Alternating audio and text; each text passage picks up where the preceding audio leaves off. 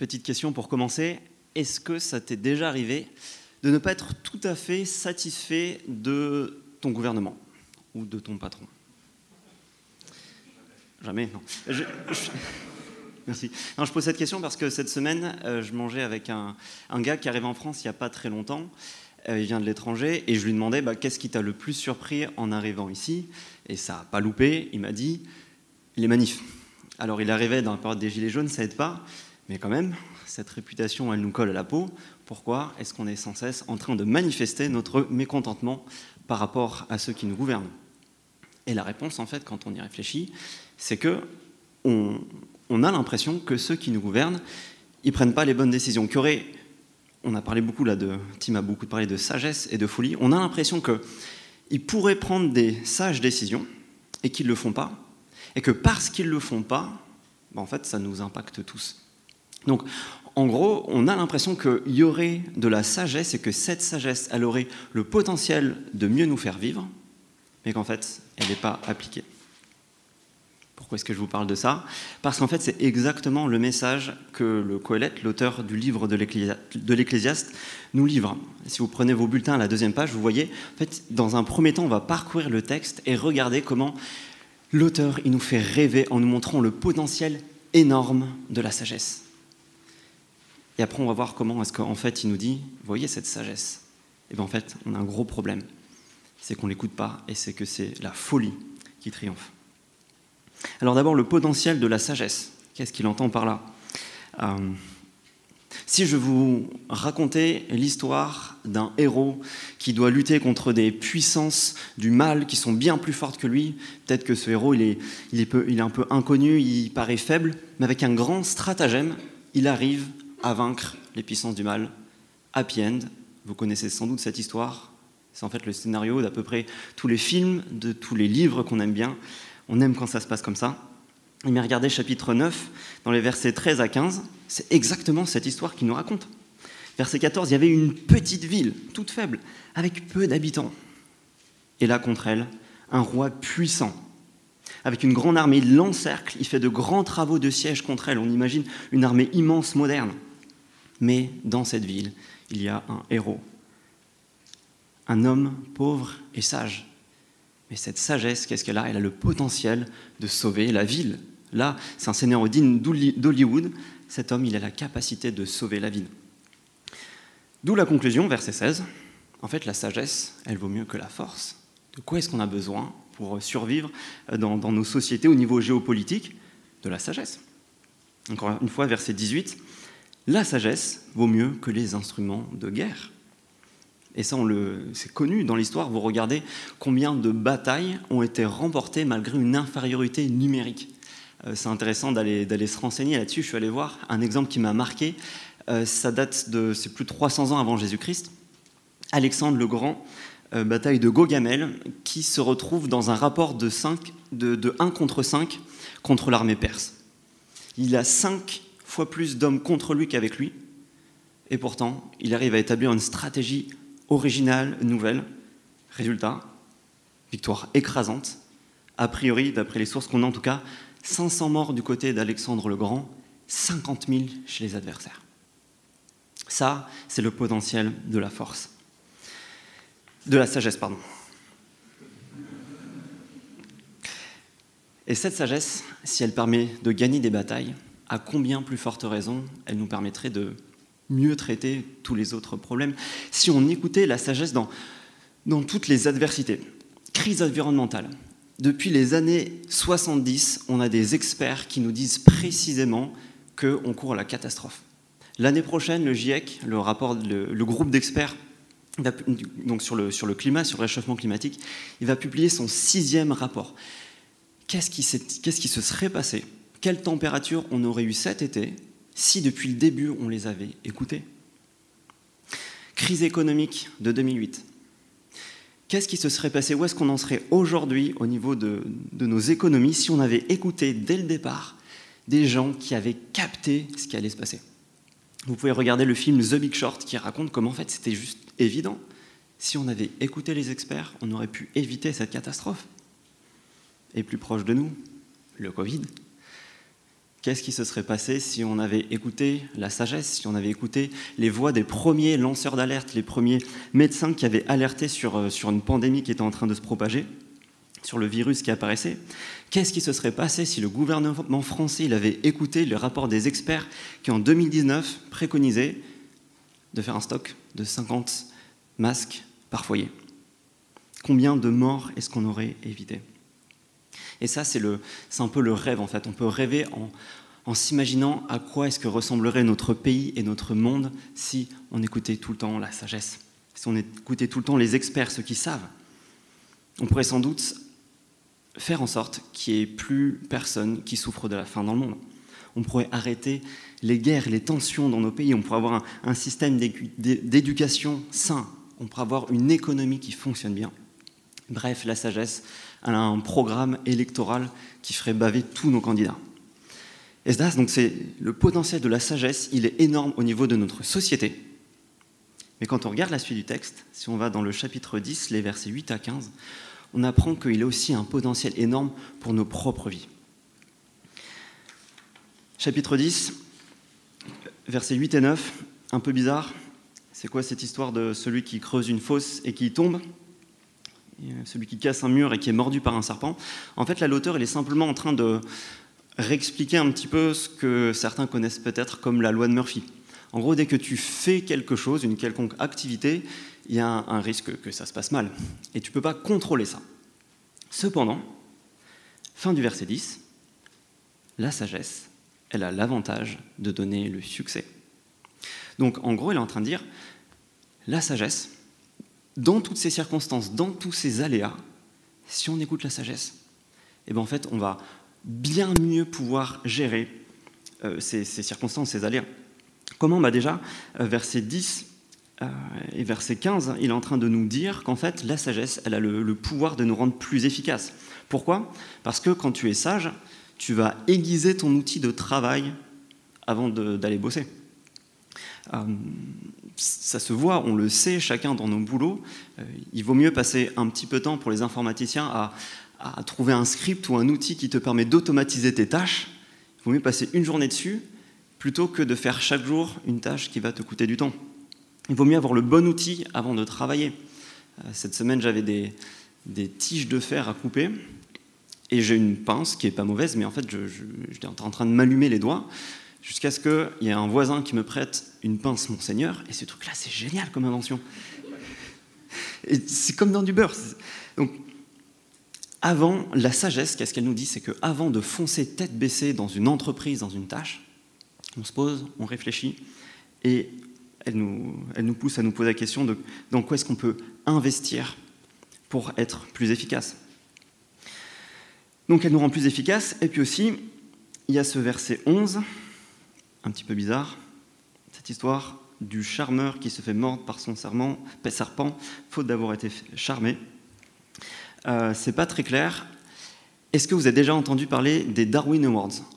Euh, C'est les.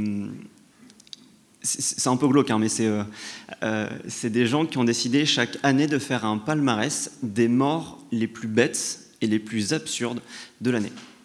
Donc, par exemple, si vous allez sur le site, vous apprendrez qu'il faut éviter de jouer à jeter des bâtons de dynamite allumés, surtout si vous avez votre chien avec vous et que votre chien est bien éduqué. Vous voyez, voilà.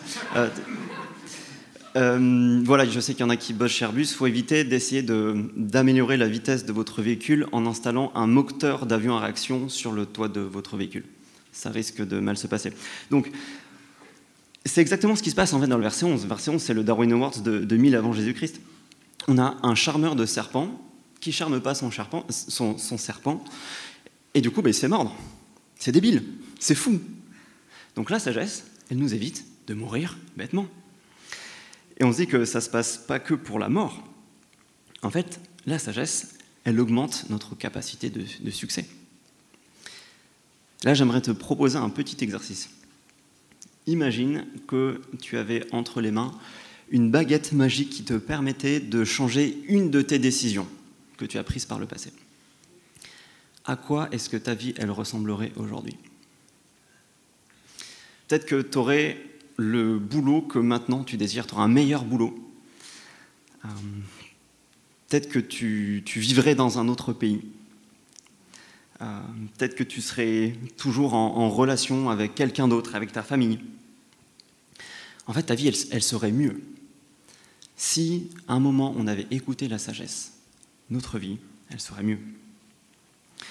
Et donc ça, ça nous parle à nous aujourd'hui qui avons ce type de décision importante à prendre. Décision d'orientation, décision de relation, décision de travail, de voyage, d'investissement. Même peut-être pour toi, la question qui te taraude depuis un petit peu de temps, qu'est-ce que je fais avec Dieu?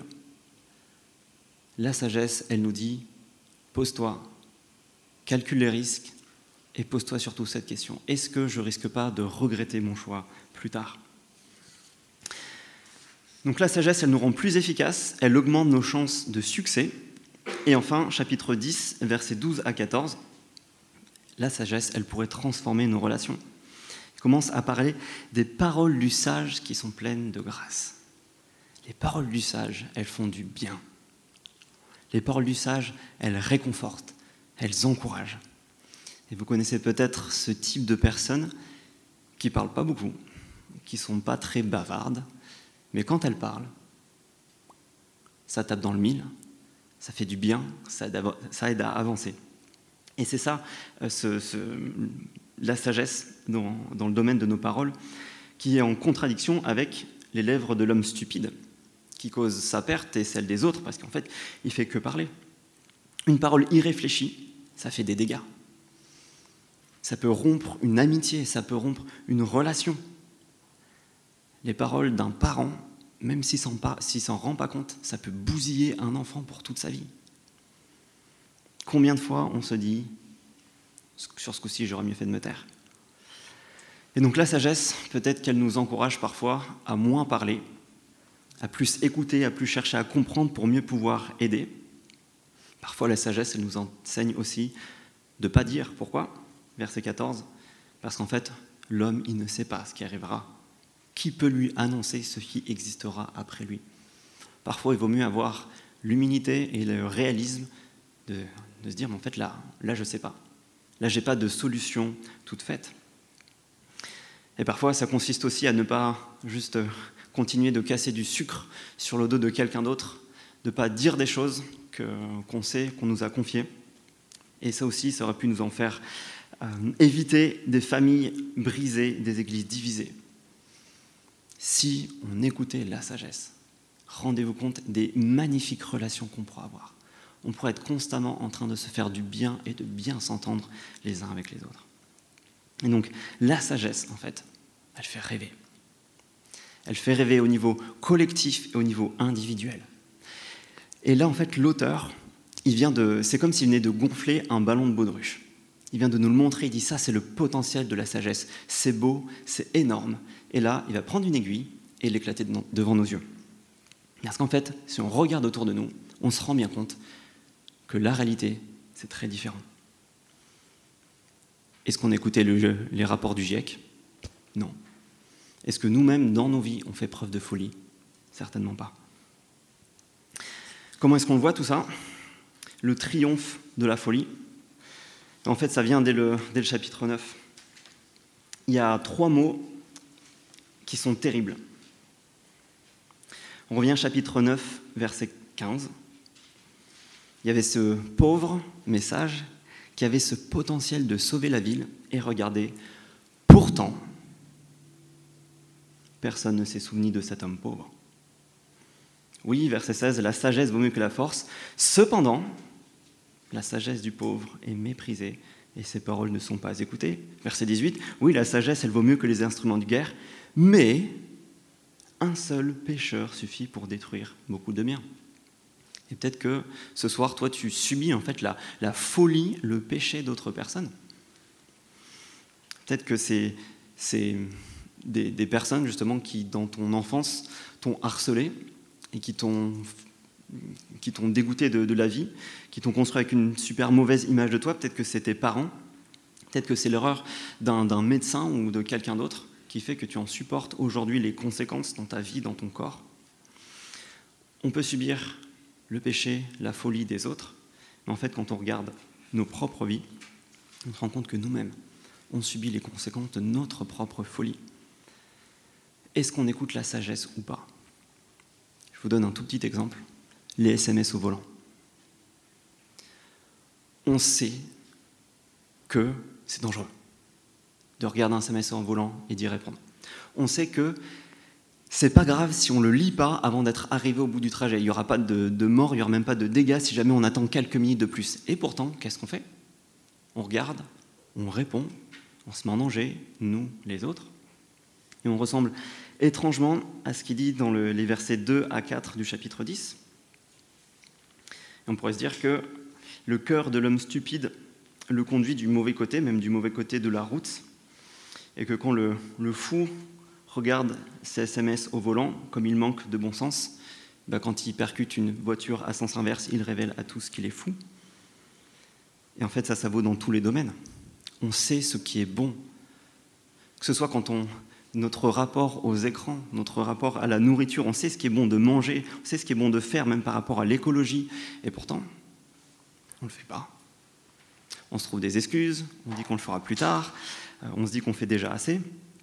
Ou alors on dit, euh, on a tous nos incohérences, on ne peut pas être parfait.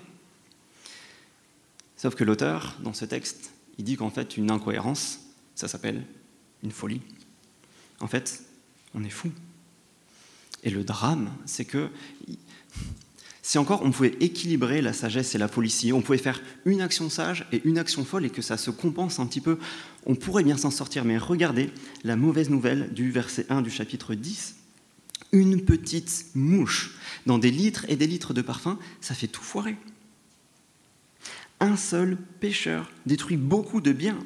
Un peu de folie l'emporte sur la sagesse et sur la gloire. Tu peux avoir été sage sur toute la ligne, il suffit qu'un tout petit moment tu te relâches et tu fais tout foirer. Tu peux toute ta vie avoir conduit 10 km/h, 20 km/h en dessous de la limitation de vitesse. Si un jour tu grilles un feu, tu peux renverser une poussette. Tu peux avoir majoré ta promo toute l'année. Si la veille du concours tu te couches tard, tu peux tout foirer. Et à cause de ça, on se retrouve à vivre avec des et si Et si j'avais fait ces études Et si, si seulement j'avais saisi cette occasion? Si j'avais profité de cette période pour, euh, pour faire ça, pour, euh, pour profiter de, de, ma famille, de mes amis Si j'avais persévéré dans cette relation, au contraire, si, si j'avais pas persévéré, si j'avais pas pris la voiture ce soir-là, si j'avais écouté ce conseil, si je n'avais pas dit ça, si seulement j'avais réfléchi un tout petit peu, si seulement je n'avais pas écouté mes potes. Et nous, avec ce manque de sagesse, on se traîne avec nos regrets, on devient aigri, peut-être qu'on passe notre temps à ressasser ça et se dire et si, et si, sauf qu'en fait la réalité, elle nous rattrape avec ce refrain, trop tard, c'est trop tard. Et ça, c'est vrai non seulement au niveau individuel, mais en fait, c'est vrai aussi au niveau collectif. On a parlé, j'ai introduit ça avec le, le, thème des gouvernements, et c'est ce dont il parle dans les versets 5 à 7 du chapitre 10. Parce qu'en fait, la folie, elle est présente dans nos vies, mais elle est aussi présente du coup au pouvoir. Verset 6. La folie occupe de nombreux postes élevés, tandis que les riches, c'est-à-dire ceux qui devraient être formés pour, pour l'exercice du pouvoir, ceux qui devraient être experts, eh bien, eux, ils sont assis dans l'abaissement. Qui est-ce qu'on écoute? Et ça, en fait, on le sait dès le plus jeune âge. Dans nos classes, dès l'école primaire, dès le collège, qui est-ce qu'on écoute? Est-ce qu'on écoute la bonne réponse de l'intello avec sa voix timide au fond de la classe est-ce qu'on écoute la voix bien forte du gars populaire? Et ça, on n'est pas à l'abri. En fait, nos démocraties, elles ne nous sauvent pas. On regarde nos belles démocraties occidentales et on se pose la question, qui est-ce qui gouverne? Est-ce que c'est ceux qui sont sages? Je ne sais pas, par exemple, qui auraient la, finesse euh, sur les opinions, parce qu'on sait que la, réalité, elle est complexe, et qu'il y a... Des fois, il n'y a, pas de sujet tranché, ou est-ce qu'en fait, ceux qui sont au pouvoir, c'est ceux justement qui ont les opinions les plus tranchées? Est-ce que c'est les plus experts qui sont au pouvoir? Ou est-ce que c'est ceux qui juste crient le plus fort? Est-ce que c'est les plus compétents ou est-ce que c'est ceux qui savent juste occuper le mieux l'espace médiatique, les réseaux sociaux, et qui parlent le plus possible sans se soucier que ce soit vrai ou faux? Et le résultat de ça, on peut le voir tout à la fin du texte qu'on a lu. Chapitre 10, verset 16. Malheur à toi. Malheur à toi, pays dont le roi est un enfant. C'est-à-dire quelqu'un qui, qui, en fait est plus à cette position pour des motifs égoïstes, dont les chefs se goinfrent dès le matin. Au verset 19, quand, quand il parle de, de, ces mauvais gouvernants, on prépare des repas pour s'amuser, le vin rend la vie joyeuse et l'argent a réponse à tout. Et là, on se rend compte que les, les, les repas luxueux, les costumes, les homards pris sur l'argent public, c'est pas nouveau. C'est pas nouveau du tout. Déjà à l'époque de l'auteur, ça se passait comme ça. Et donc là, l'auteur, il fait ce constat. En fait, ce qui gouverne, ce n'est pas la voie de la sagesse, c'est surtout la voie de l'intérêt personnel. Et les conséquences de ça, on les a au verset 18. Quand les mains des paresseuses sont paresseuses, celles des gouvernants, qu'est-ce qu'il fait? Bah, Le toit s'effondre, le pays tombe en ruine. Fin du verset 18, il prend l'eau. Et c'est ce qui déclenche toutes, les, toutes nos révoltes, toutes, toutes nos manifestations depuis le début quand on se rend compte que ceux qui gouvernent, ils sont plus attirés par leur intérêt que par celui de la société. Quel espoir? Quel espoir il nous reste face à ça, face à ce constat du triomphe de la folie dans nos vies et dans notre société. La folie qui triomphe à tous les niveaux, qu'est-ce qu'on fait? Est-ce qu'on manifeste? Est-ce qu'on se révolte? Est-ce qu'on ressort la guillotine? Est-ce qu'on baisse les bras? On regarde la réponse de l'auteur, qu'est-ce qu'il nous dit? Il n'y a que deux impératifs dans ce passage.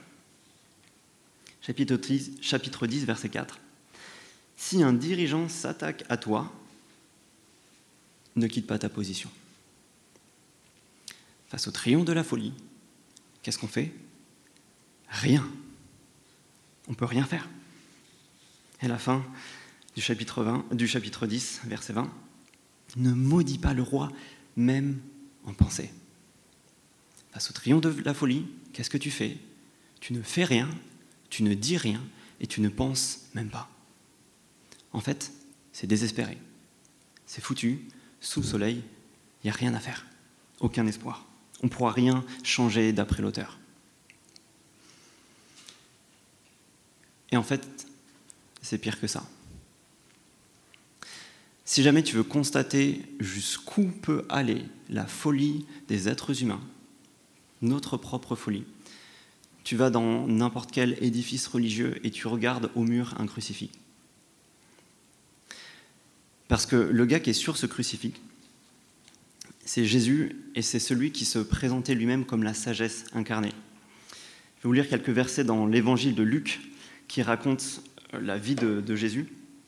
Chapitre 11, verset 32. Voilà ce que Jésus dit. Verset 31, pardon. Lors du jugement, la reine du Midi se lèvera avec les hommes de cette génération et les condamnera, parce qu'elle est venue des extrémités de la terre pour entendre la sagesse de Salomon. Or, il y a ici plus que Salomon. Jésus est en train de se présenter lui-même comme la sagesse incarnée, comme l'homme le plus sage du monde. On a enfin un homme parfaitement sage et en fait, il va se retrouver sur un crucifix. chapitre 22, verset 69. Encore Jésus qui parle. Désormais, le Fils de l'homme, c'est lui, sera assis à la droite du Dieu Tout-Puissant. Non seulement Jésus se présentait comme l'homme le plus sage du monde, mais en plus il se présentait comme celui qui gouverne au-dessus de tous les gouvernements. Donc Jésus se présente lui-même comme enfin le roi et le gouvernant sage. Et qu'est-ce qu'on en a fait? On l'a fixé sur une croix. Est-ce qu'on l'a écouté? En fait, non. Chapitre 23, verset 35. Le peuple se tenait là devant la croix et regardait. Les magistrats eux-mêmes se moquaient de Jésus en disant Il en a sauvé d'autres, qu'il se sauve lui-même s'il est ce Messie, ce roi choisi par Dieu. Et donc là, en fait, il se passe exactement ce que, l'auteur de, de l'Ecclésiaste a dit. Quand il y a la sagesse incarnée qui vient, on ne l'écoute pas, on la méprise et en fait, on la tue. Ça, c'est le résultat terrible, fatale de la folie humaine. Et là, on est en train de se dire, mais en fait, c'est foutu. On a l'impression que la folie humaine a triomphé de même la sagesse de Dieu. La croix paraît être la défaite de la sagesse de Dieu et le triomphe ultime de la folie. Mais j'ai une bonne nouvelle. J'ai quand même une bonne nouvelle et je propose, euh, je vous invite à prendre vos Bibles à la page 774. C'est dans une lettre que l'apôtre Paul a écrite à une église et dans laquelle il va parler de la croix. Il va nous expliquer qu'est-ce qui s'est passé à la croix d'après lui. Donc Colossiens chapitre 2, page 774.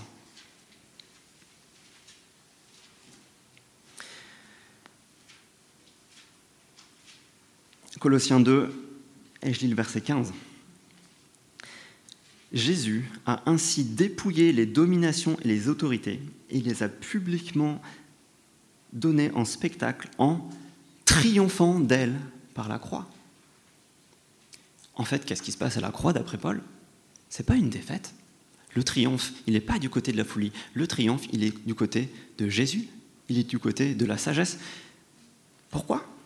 Comment est-ce qu'on le sait? Parce que Jésus est ressuscité. Dans un combat, celui qui reste debout, c'est celui qui a gagné. En fait, à la croix, malgré l'apparente défaite, en fait, c'est le triomphe de Dieu, c'est le triomphe de Jésus. Et notre espoir, notre seul et unique espoir, il est dans cette croix. Il est qu'en fait, Jésus, il a enfin réussi à rompre ce cycle de triomphe de la folie. On a enfin la sagesse qui gagne. Et ça, c'est génial. Et ça, c'est génial pour trois raisons. C'est notre seul espoir pour trois choses. Premièrement, ça veut dire qu'on a un vrai espoir de sagesse, un vrai espoir d'avoir un exemple. En regardant à Jésus, on peut savoir qu'est-ce que c'est que la sagesse. On n'est pas paumé dans nos choix, paumé dans nos, dans nos décisions. On sait à quoi est-ce que ça ressemble la sagesse.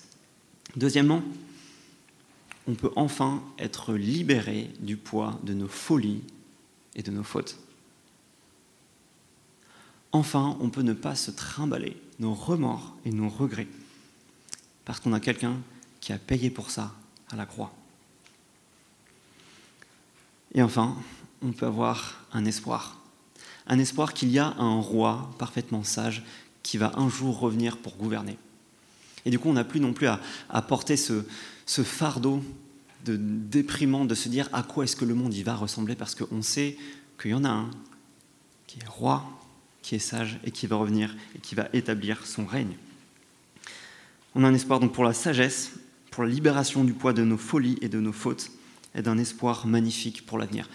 Ça, c'est possible uniquement grâce à Jésus et à sa croix. Mais une condition. On peut partir avec ça ce soir si jamais, et seulement si, on reconnaît Jésus comme ce roi sage et si on l'écoute au lieu de le mépriser on a ce même choix que ceux qui l'ont mis sur une, croix il y a 2000 ans l'ont eu.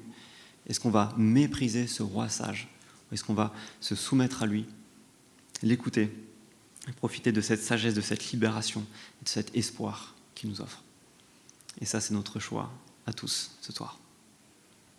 Et je vais prier pour terminer.